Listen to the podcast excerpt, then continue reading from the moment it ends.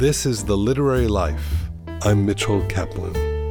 I've owned books and books and been a bookseller for over 35 years. What you're about to hear are conversations about all things literary with writers, readers, publishers, old friends, new friends, and anyone who might wander into our store with an interesting story to tell about their connection to books, reading, or writing. These will be informal, over the backyard fence kind of conversations, the kind I and booksellers everywhere have each and every day. Armando Lucas Correa has taken a long, winding road to becoming a best selling novelist here in the United States. Coming to Miami from Cuba in 1991, Armando has written two best selling novels The German Girl and the just published The Daughter's Tale. They are best selling novels all over the world, translated into 14 languages and published in more than 20 countries. He currently lives in Manhattan with his partner and their three very lovely children. Welcome to the Literary Life, Armando. Thank you. It's my pleasure. And I really mean they're very cute kids. I think I saw them Uh, on your, you know, I, I, your I website. call them my, my troop, my mi tropa, and the hashtag in Instagram is, you know, it's, they're part of my life. It's, How old are they now? Emma is 14 and the twins are 10, the boy and a girl, Lucas and Anna. Oh, that's terrific. Um, and in fact, I believe you wrote a book Mhm. about How I have my kids. How'd you had that your case kids? It was Emma in, in is in English is searching for Emma, and I presented my first book here in Books and Books Yes. many years ago. and it's coming out again. I yes, too. yes, I'm lucky because you know Judith Curr, uh, she's the president of Atria. When I presented my my novels, and she moved to HarperCollins, and they she wants to publish my my my book. You know, next year. We're working right now. I'm doing an update. We're going to have pictures, and it's called Searching for Emma. And you'll talk about the twins too a little bit. Yes, yes. I think you know I have to be careful because um, I think I'm going to have like a kind of introduction, like a letter to the three of them. Because you know, having Emma, it was the opportunity. Then two years later to have my twins. Yeah, You have a boy and a girl, a right? boy and a girl. I have twin boys. oh my god! So I Well, know, and I have a girl that's a little older as well. So I know what you're going through. but it's fun. I oh, think Oh, having twin is is really fun. But I Yeah. think you got it a little easier with a boy and a girl than two boys. Yeah. I'll tell you I, I think so. Yeah, yeah. No, but my guys are great too. But today and tonight here at Books and Books, we're celebrating the publication of the paperback yeah. Of The Daughter's Tale. And that means there have been some remarkable reviews, as all of your reviews usually are. And here's what the New York Times says about The Daughter's Tale breathtakingly threaded together from start to finish with the sound of a beating heart. Correa's prose is atmospheric, but what's most fascinating about this novel is his portrayal of terrified yet strong female characters who anticipate future trials and methodically work through them. Amanda knows that each decision she makes will have an impact on the next, but her goal is always survival. They say it so beautifully, they capture it so well, and it raises the question for me about your two books, which are in essence, they're like bookends almost to some Mhm. extent. Um, you portray and you have such an empathetic feeling uh, toward your characters, particularly your women characters, the and mothers, yeah. mothers and and Daughters, and, yeah. and and later daughters mhm. as well. Tell me about that. Uh, you know, um, I'm Cuban. I grew up in, in Havana, and my house was full of women. It was my grandmother, my mother, my sister, my aunts, and my mother divorced my father when I was like a two years old because you know it was during the 60s and she wants to be an engineer and my father wants to have my mother you know taking care of us my my sister and me and she said no i want to have a career. You know she was in her early 20s and i always admire her you know. She's a strong woman uh, she's gonna be here today. Oh, is she? yeah, yeah. Oh, she lives in miami she's 80s and she's still working and Oh, reading. She's my first read I, I i always said she's my first editor you know. And i think that's part of my uh, even I am not Jewish. You know, I, am not part of the Holocaust. Everybody thinks you are. Everybody, you know, no, no. And you know, when I went to Jerusalem, uh, I, I got and someone was interviewing me for the Jerusalem Post, and the guy said, "Your last name is Jewish." I think you know. okay, maybe you know we're you know my grandparents are from Spain. You never know, but I'm not Jewish. I, I, have to tell you that I did know. You know, I grew up in Miami Beach, uh-huh. and and Cubans who came over in the early '60s who were Jewish mm-hmm. ended up on Miami Beach as yeah, well. Yeah. And I knew a number of Correas as well. oh, well. yeah, you know the the, the most famous Correa in Colombia. The, the both my both book. You know, the first country in Spanish that made in the uh, bestseller was Colombia.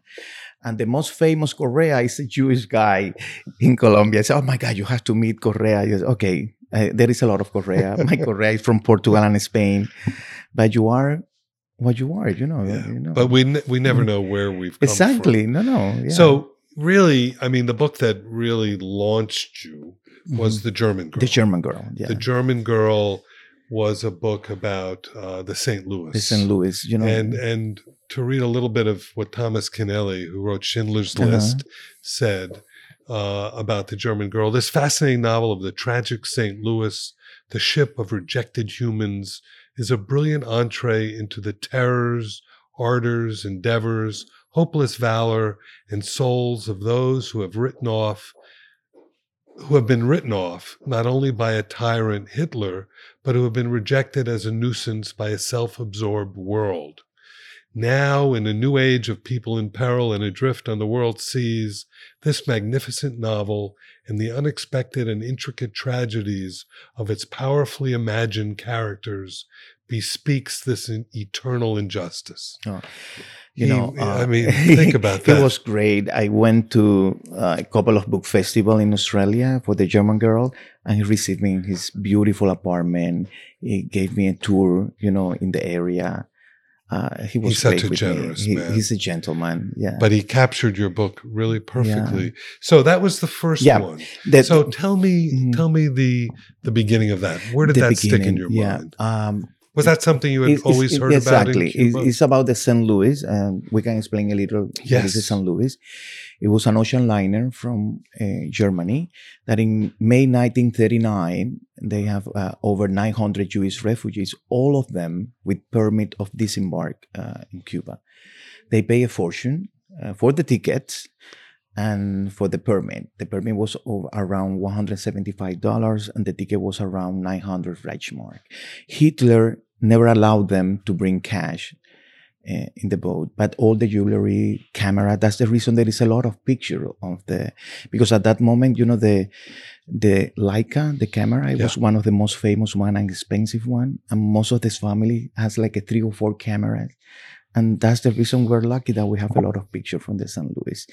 And the boat, two weeks later, arrived in Havana, and they were not allowed to disembark. They were still like a weak negotiation with the government. Someone from New York, from the committee helping a Jewish refugee from Europe, arrived in Havana, meet the president, and the president required another $500 per passenger. That was impossible, Mitch. At that moment, the organization has around $1 million to help over 15 million Jewish uh, around the world. And he asked for a discount a simple discount of around $23, I think. And he said, you have to leave, the boat has to leave with everybody June 2nd. Only 28 people disembark because they pay the money. They negotiate. Um, some of them, they bought another kind of visa, another permit of disembark. The, the boat uh, get close to Miami. They tried to negotiate with Roosevelt at that moment. Roosevelt said no they trying with Mackenzie, the prime minister in, in Canada, and they say, no, if you go to the uh, Roosevelt Library, they said they never send them back to Germany, but that's not true because the boat went back to Germany. In the middle of the ocean, they got permit of disembark in Belgium, France, Holland, and Great Britain. You know, it, it, we're talking about June. In September, the war started, and the only one who survived the war it was the Great Britain one.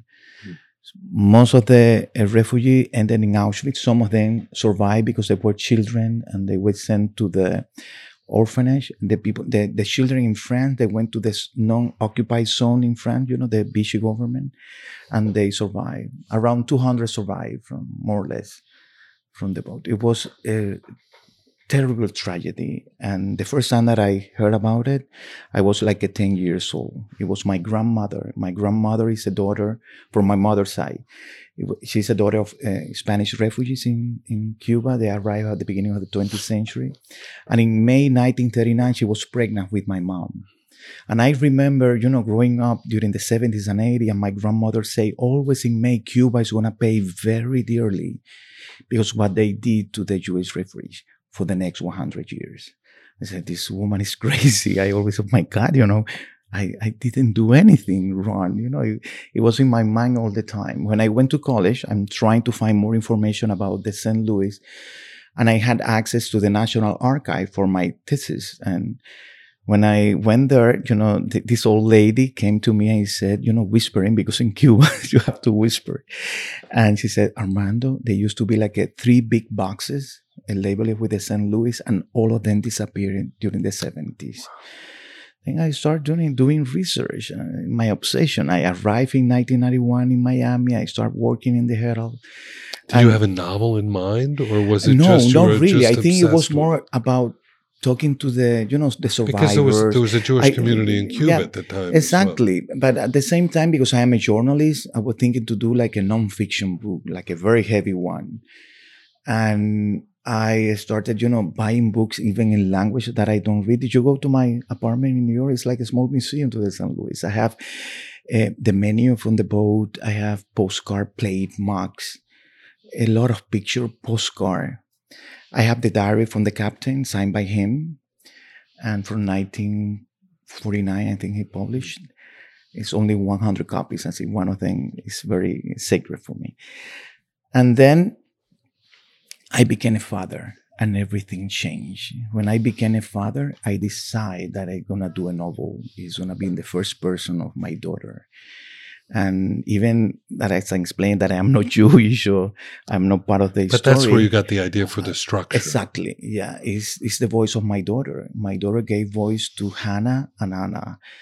And, you know, Angel Alma, the old lady, the mother, is the voice of my grandmother saying Cuba is going to pay for it, you know, very dearly. I use her phrase even in the book. And at the end, when I, you know, I build the whole story, I, I did a lot of mix, you know, I talk about the September 11 too, because talking to my daughter, the Holocaust for her is like for me the Greeks. ancient history. Yeah, it's ancient. You know, it's something really far, far away. For her, on September 11 is current. And I always explain to her, and when I present in the book, this happened a couple of years ago only. You know, we're talking, it was yesterday. Right now, it sounds like it's from the last century but it can happen again. You know, this is part of our story. Well, I think what Thomas Keneally does mm-hmm, mm-hmm. is he ties it to what's happening now. Exactly. With yeah. refugees mm-hmm. who are mm-hmm. being turned away from various countries around the world. Yeah. Well. I remember when I presented, because the book in English, the first country was a bestseller was Australia, then Canada, and then United States. It was that order. And presenting the book around the whole country, everybody said, because it was in the middle of the Syrian crisis, crossing right. the whole Europe, over 1 million refugees. And everybody said, oh, the timing is perfect. You wrote this book thinking about the Syrian. No, you know, make, you know, maybe in another level of my mind. But this, this is part of the story that I want to get alive. You know, sometimes uh, reading helps because uh, right now in Canada, last year, and the book, you know, has been a bestseller in Canada for two years. And uh, I, I think for the first six months, it was number one on the list. And we have a survivor in Canada. And I call her the Mexican of the St. Louis because she, uh, she and her mother, the and father, they sent them to uh, Ravensbrück, you know, and, and and at different camps uh, in Holland. And she survived the war. And then an uncle in Mexico, you know, requested them and they received them. And she grew up in Mexico eating tacos. She speaks Spanish. And, you know, she get married another German. A Jewish German, but she's a Mexican one. She's even she's a Mexican citizen, and she lives right now in Canada because one of the uh, her son is a professor at the University of Toronto. I did the whole tour with her. And you did my, the tour of Canada. In, yeah, exactly, wow. with the German girl. And then last year, uh, Prime Minister Trudeau his office contact me and I help to find all the the children of the St. Louis. You know, we get like a seven, I think, boys and girls. They are in the 80s and 90s.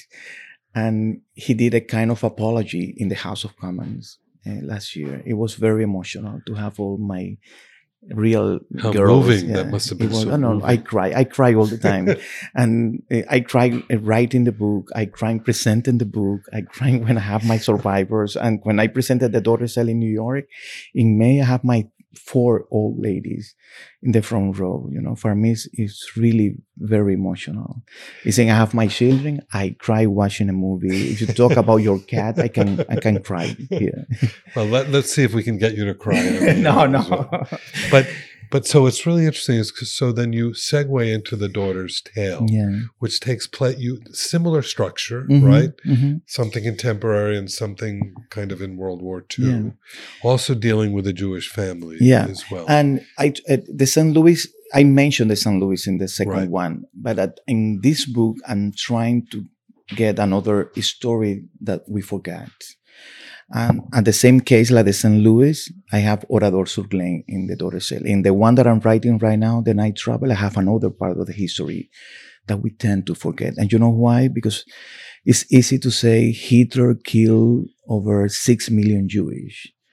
But when you said part of the tragedy was United States, Canada, and Cuba, we prefer to put it on the side because it, it, was until 2008 that President Obama invited the survivors to the Congress and did the kind of apology. We're still waiting for Cuba. Someday we're going to do it too. In Oradour-sur-Glane is the same. This is a small village in the south of France. And I think it was in June 1940s, the SS, the Nazi arrived, put everybody inside the church, over 600 women and children, and they burned them alive and destroyed the whole town. But you know, I went to, to Oradour-sur-Glane. You have to go to Limoges and take a car from there. Nobody knows. What is, you know, I'm talking about like a 10 minute drive. Who is Oradour-sur-Glane? Nobody knows. This, most of the tourists are Asian and me. There. You know why? Because it was the SS, the Nazi, with the help of the uh, French the police. French collaborated. Yeah. And it's sad. You know, after the war, Charles de Gaulle, he, uh, he decided to do like a, a memorial he rebuilt the town on the side and keep all the destruction. Uh, and this is like a kind of museum, but you know, I they prefer not to talk about it. Well, you know, you you these hinges, I call mm-hmm. them hinges of history, these little mm-hmm. unforeseen mm-hmm. things. Um, when I talked earlier about the long and winding road that you took to come to Miami, mm-hmm. in essence, um, do you think that your empathetic or your empathy for these stories mm-hmm. also comes from your story as well to some extent. I, I suppose, you know, but then I'm a refugee. Yeah. you know, I, uh, uh, I am exiled, Cuban exile. I have to leave my country and and using part of the story, even in the daughter's tale, uh, everything started with a simple it's, it's a scene. Is this woman? She's the owner of a bookstore. I know. I and the guardian of letter, and she have to decide which book you're gonna save. Right. And that was the the first thing that I wrote, like you know, five years ago. I remember or more. I have all the, the you know, I spent like a hundred pages. Right now it's only 10 pages. But I remember building the whole story around if you have to say one book, which book you're going to save. And when I came to Miami in 1991, I remember talking to my mother and my grandmother and say, everybody's coming to Miami. Please bring, eh, bring, I want to have my books here and now you can buy any book that you want. But you know, but I want my books. For me, were important. And one day, my mother said, "Someone's coming," and she said she only can bring one book.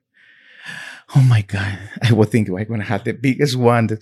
You know which book I said they have to bring Madame Bovary from Flaubert. Oh, It's how ridiculous. interesting. You know, I love because I read it when I was 10 years old. Right, right. And for me, you know, it was the kind of novel, you know, I, I read book that was not appropriate for my age, maybe. I remember drinking vinegar like Emma Bovary, and my daughter is Emma because Emma Bovary, you know. And it was important for me. Every time that I travel, I bought a new book with a different translation and different cover. I have like a, you know, 20 Madame Bovary in my in my house. So tell us about your life in Cuba. Uh-huh. What was your life like there? I think I, you know, I, I have a, like a good life living with my whole family. I have a great family You lived in Havana. in Havana. Yeah, we live in, in a beautiful house. My family, uh, you know, my mother became an engineer working. eh, Everybody worked for the government and said she have like a, a good job. But my grandfather, you know, eh, he was like against the revolution, but he was a very ethic guy, you know, with a good present, with money, we still have money. And then I think I for me it was like a weird to have my grandfather that everybody respects and you know he's the one because we have the houses and the food and everything and my mother my father even my grandmother they are uh, with the revolution you know it was that kind of dichotomy that i grew up i never be i never understand I feel like an outsider all the time, you know. Maybe because I am shy, I don't talk too much in classes, but but I have good grades, and that saved me all the time, you know. Am, we live like in a bubble. Then I am gay. That's another issue, you know. Remember during the 60s and It was 70s, very difficult. they have concentration camp for gays, you know.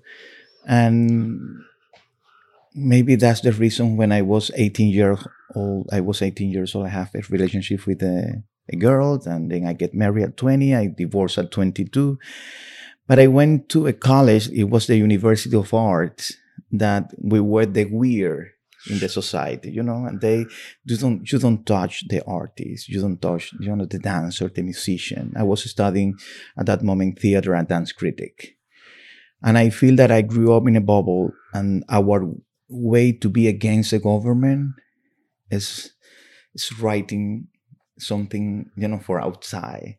We never uh, I You were a cultural critic. Exactly. Really? Yeah. And all the theaters and the pieces is always like a, a, a big influence from the States, from Europe, you know, because uh, the generation before us, I am from the 80s, mo- they, they talk about, you know, the, the people work, the workers and the revolution and everything is politic. We're trying to avoid that. You were the next generation. Exactly. Yeah. Is is is you see here most of, most of the artists are here. They are very Then you know Sure. they the painter they paint like you don't feel that you're in Cuba. You, know, it's, it's Right.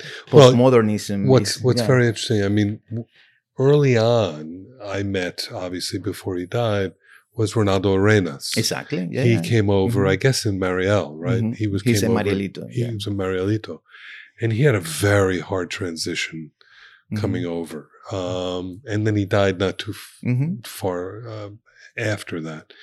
Um, was there a writing community that you felt a part of while you were there? No. There wasn't. I, I was more part of the painters and the dancer and the, artists. musician because you know because you were a critic. Or. I was a critic. Yeah, yeah. I I wrote a, a you know a play. Uh, that was the first thing that I published, and then I I worked as an as a journalist, an editor in a, theater magazine. you were Havana. published in Cuba. In Your play was published. Well, in it, Cuba. it, I won an award. It was called Lax Exam. It was very metaphoric and abstract, and that's the only way you can survive in Cuba. It was. It's always very interesting to me as a Miamian, as an Anglo Miamian, to to to to to have people like you come Mhm. over, Mhm. and I often found that people, even living in the isolation of Mhm. Cuba, knew more about Western culture Oh than yeah. most people living in the Oh, West. of course, information How did you get that information? Eh, I think when you live on an island and like and there are communists, you are hung you, you have hunger for everything for a movie for you know i i belong on a generation when they invented the vcr and i remember i have my kabuki my kabuki theater you know my dance theater from germany I have all this video and I present it to my students. I remember uh, that we, you know, we have a lot of information magazine. Well, I know I remember meeting somebody who went on, we, it's probably a mutual friend. He went on to work for El, mm-hmm. El Nuevo Herald as well as an editor. And I remember him coming over to the bookstore and he and I would talk and he he knew more about oh yeah uh, underground music he knew about Laurie Anderson he knew oh, about yeah. all I, this I stuff. adore Laurie yeah, Anderson but he was yeah. reading the Village Voice in Havana he was getting Yeah. the Village Voice he was figuring out what's going on it was so interesting to Mhm. me and it made me understand that when you have that hunger you'll do anything you can oh yeah, yeah. to try to quench it and, Yeah. and, and, and quench that thirst. So when did it change? When did you decide that you wanted to come here and live? no no I want to leave I I I, I It became too much. Uh, yeah for me is i it's- it was claustrophobic even i remember saying on the first novel that i wrote that i never published because it's, i wrote it when i was 20 or 21 it's called i never gonna live in an island again something like that no and i was quoting a poem from cuba because living on an island is claustrophobic and now i live in manhattan but I, I said But Manhattan like- is the war and the rest than the continent or the island. But I, I said I, I have to leave, and I got the opportunity for Pratt Institute. They invite me for a conference This okay. in 1991. Pratt in 1991 Yeah. invited One you to professor went to Havana. Had you been to the United States before? No, no, No. He went to Havana. He read one of my articles in Spain, and he said, "Armando, I want you to come to my class and do a presentation." And I said, immediately, you know, and and it was hard to get the visa. Uh, and you know, we're talking about 1991, and I got the visa, and I came, and I said, "I'm gonna stay." Then my partner, I have I've been with my partner for 30 years.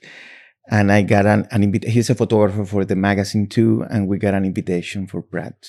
And He got an invitation. Yeah, Oh, so yeah. you came with him. yes. Oh, Uh, he came great. like a, a different, like a 30 days difference only. But your parents were still down there. we still there. Yeah, it was a little traumatic. And like, uh, I think like a three or four years later, my mother decided that she wanted to come to the States. My mother arrived first, and then my sister and my nephew. Now, when you came, Miami had, the Miami Herald had El Nuevo Herald. El Nuevo Herald, yeah. which was the Spanish version of the well, not the Spanish version, but Yeah. it was a The separate. Spanish edition. It yeah, was a separate, separate, edition yeah. with separate writers and all I, I was lucky because when I arrived, the theater critic from the Nuevo Herald, maybe you remember her, Norma Niurka. of course, yeah. Norma Niurka was in the Cadiz Festival in Spain. She was my mentor in the Herald. And then when she arrived in Spain, everybody said, the best theater critic, you know, is in Miami now. They, they say mine, but she was the theater critic. I said, uh, she gave me an opportunity uh, to write for the Herald. And it was a good training for me because I, I did a lot of interview to the, all the celebrities that I didn't know because, you know, I I know more about the American artists than the for Latinos artists, and, and then Of have course. to meet all these famous Latin American celebrities here and interview them. I always uh, was respectful to her. I never uh, wrote a theater critic and the Herald, and they offered me many times. I said never. You know, I did a lot of dance uh, and ballet critic for the Herald. I did the interview, and then Mirta Ojito, another friend and writer, she was working for news uh, at El Nuevo Herald, and he needs a reporter, a clerk reporter at that moment. She was doing interviews to some of the artists from the 80s, and she came to my apartment. I have all this painter, you know, we went together to college and said, I have a position. If you want it, I think you are overqualified. I said, no, no, I want a full-time position. And then that was the best training for me. My editor was Andres Reynaldo at the Herald. And I, in six months, I became from clerk reporter to reporter. And I was writing from the front page. I I was part of the Cuban team. And it was a golden age of And it was it was great at that moment. You Yeah. know, the circulation of the paper. Right. And because I just came from Cuba, I have a lot of access to journalists there. I can get information, direct information, calling them through Canada. It was a very exciting moment for the newspaper. For me, it was like It a was an exciting training. time in Miami as Yeah. well. And as then at the same time, I was getting tired of all this Cuban issues, you know, and and it was really hard because at that moment, I remember it was a big campaign from the from Cuban Foundation saying, "I don't believe in the Nuevo Herald, I don't believe in the Miami Herald," and sometimes they were aggressive to the reporter. And one of the Cuban movie was nominated to an Oscar. I wrote about it because it was an assignment. I was accused. Uh, I, I am a communist. That was a very dark time. Oh, Do you remember was- the Dolores Prida Of course, yeah, incidents yeah. and all of that? Mhm. It was a very, very dark and I, time. I I wanted you know my dream it was moving to New York you know and then Mirta Ojito got an offer for the New York she Times at the Times, and right. she moved to the time she, went to a dinner and in the dinner was an editor saying that he was creating people magazine in spanish and he needs a senior writer i said i have your senior writer the next day i took a plane i did the interview and the guy said armando you are leaving i, I I bought, you know, I am the classic Cuban. I bought it, the day they gave me my full time job in the Herald. I bought my first house here, here in Biscayne Park, and you are living, you know, a full time position. You have a house in Miami. You have your family in Miami. This is a project. People en Español, I don't think going to survive for more than five years. I say, I don't care. I believe in, I believe in the market. I want to move to New York, and I left everything. and how long ago was that? It was 1997. And we you're the st- number one Hispanic magazine in the United right. States. I am the editor in chief, you know, since 2007, and it's still there. You're you know, still there, yeah, and it's it's growing and growing and growing growing. and growing. Yeah, and and that segues right into the fact that the novels that you write it's so interesting because i read somewhere Mhm. i think that you said it's interesting because i'm a writer i write in spanish for an english speaking american audience I am a Cuban writer. That right now I write in Spanish for United States, no matter what the language you speak, and for this market. Because when if you read my book, you understand I'm writing for this market uh, specifically. And I write in Spanish. And I remember when I finished the book, it was edited. My editor said, Well, now we need to find the best translator in the market. And she sent me three tests number one, number two, and number three. And I I said, Johanna, Johanna Castillo is my it was my editor at that moment. And I said, the only one who can translate my book is number three. And she said, Armando, we have a problem. First of all, he's the most expensive one. he's a diva. You know, he's the he translates, you know, Isabel Allende, Perez Reverte, you know, he's always busy and you have to worry in his schedule. But the most important part, you have to read your book and he decide if he's gonna translate you or not. When he read the German girl, he decided he's gonna translate my three books that I signed with Simon Schuster. And now I am his nightmare. because he lives in London, Nick Caistor.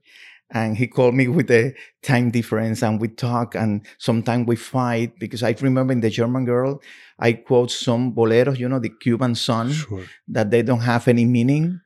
And he said, uh, one of them is the earring that the moon lost.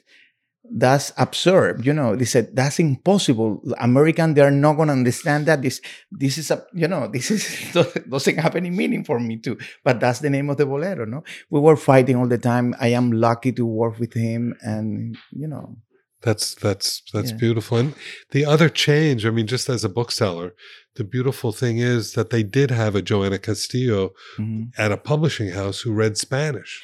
Because there yeah. was a time where publishers did not have Spanish Mhm. speaking Um, editors working there at all. And you know, and I think I, I the German girl exists because Johanna Castillo read uh, Searching for Emma. Searching for Emma, it was in Spanish. When she read the book, she said, I love the book. You have to write a novel. I want a novel from you.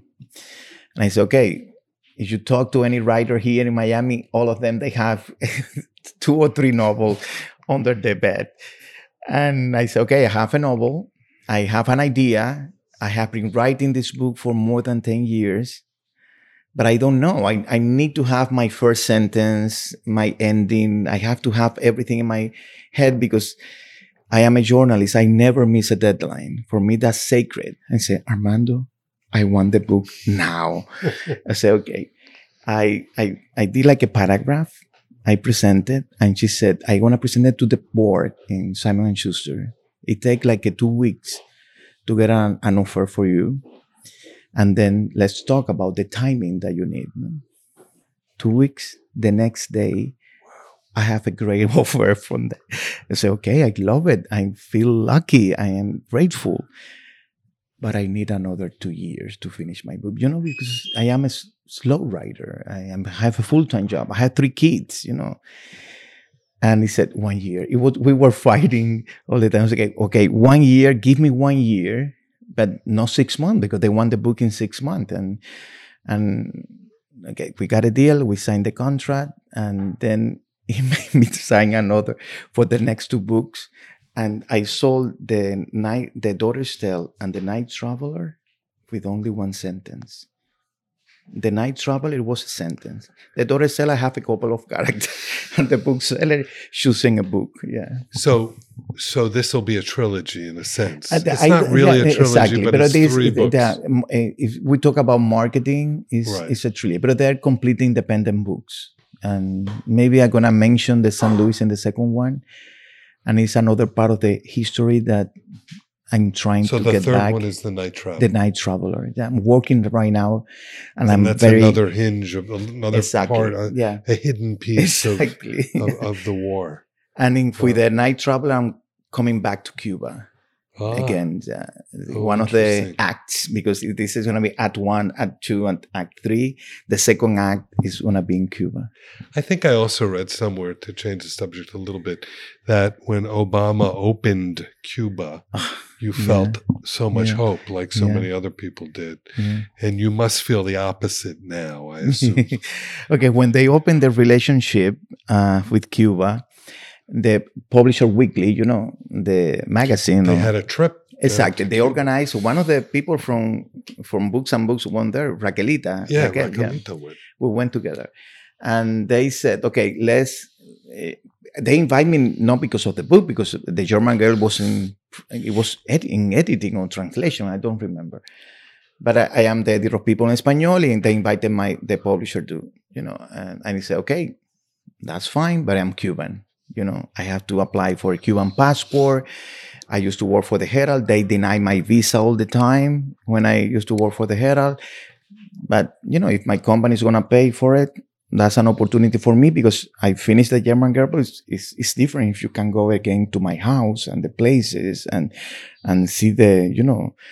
Did the- you still have some relatives down there at all? my father lived there. Oh, your yeah. father He, my there. father lived with another, you know, with his With his uh, new wife. and Wow. But it's my father, no. Of course. It's not like the and I it's a good guy. It's not my kind of father, but you know. And I want to see my father and my friends. I want to go back to college and see the buildings and my alma mater, you know. And then I apply and they gave me my permit of disembark. And I went there and I, it was incredible, no? With all these bookseller and uh, Johanna prepared like a postcard. And I, you know, in every dinner, I, I give a, a card to these people. And the first one, it was someone like, maybe you know her. She's uh, Annie Phil, uh, Annie Philbrick Of course. Yeah, Yeah. yeah, yeah. we were sitting across and and I said, okay, this is the book that I'm writing. Next day, Annie Philbrick called the director of marketing. I said, arriving in New York, I want to read the draft immediately. I want to have it. And she became my the godmother of my book. Oh, she did a beautiful. tour in the East Coast with me, with different bookstore. And the first time that I present my book is in her bookstore, you know, Yeah, and it's beautiful, beautiful it's bookstore they have. bookstore. And then I said, I, I, I went to the a small Holocaust museum that they have in Havana in a kind of synagogue. That this woman, Mayra Levy, she fought for over 10 years to get the building back to her. It was from her uh, grandfather. And with the help of the government of Israel and Steven Spielberg, she got the, the building back partially, not for religious service, but for the holiday or, you know, kind of studies or whatever. And they have they opened the Holocaust Museum with a couple of pictures. Spielberg donated, you know, the video that he did to all right. the survivor, and they put a picture of the St. Louis without a caption, you know, because they opened the museum with the condition that uh, they have to say that Cuba always helped right. the Jewish refugee. And I said, hey, Mayra, I'm gonna, I'm coming next year with the same group. We're gonna donate 100 copy of the German Girl and I'm gonna donate most of the document that, that I have from the St. Mm. Louis. Even know, I donate I, the diary from the captain, signed by him, pictures, document, photo, some of them photocopies. But if Cuba is part of the tragedy, you have to have information for the of next course. generation. The next year, Judith Curr, Johanna, the president of Atria, everybody went with the company. When we arrived, all the books from the American delegation, it was, uh, you know, detained at at the border and costume. And in, in my paranoia, I said, "Oh my God, this is because of the German girl." And the guy said, "No, don't worry. Tomorrow is gonna. Tomorrow is a Sunday. I don't think you're gonna get this. You know, all the they built all the the bookshelf. It was empty, with no in, with, yeah. with, without books from the American delegation. Next day, they have all the book, but not the German girl and Judith, they have a present. She has a presentation for the old the bookseller, and they said you can mention the German girl. And it, that was a Sunday. Monday morning, I'm gonna have a presentation of my book, the PowerPoint that I have, and I'm gonna do the donation. And I call Mayra. I said, "Okay, I'm leaving Tuesday, but you stay here. I don't want to bring any problem to you." And said, "Armando, don't worry. We're gonna do the presentation."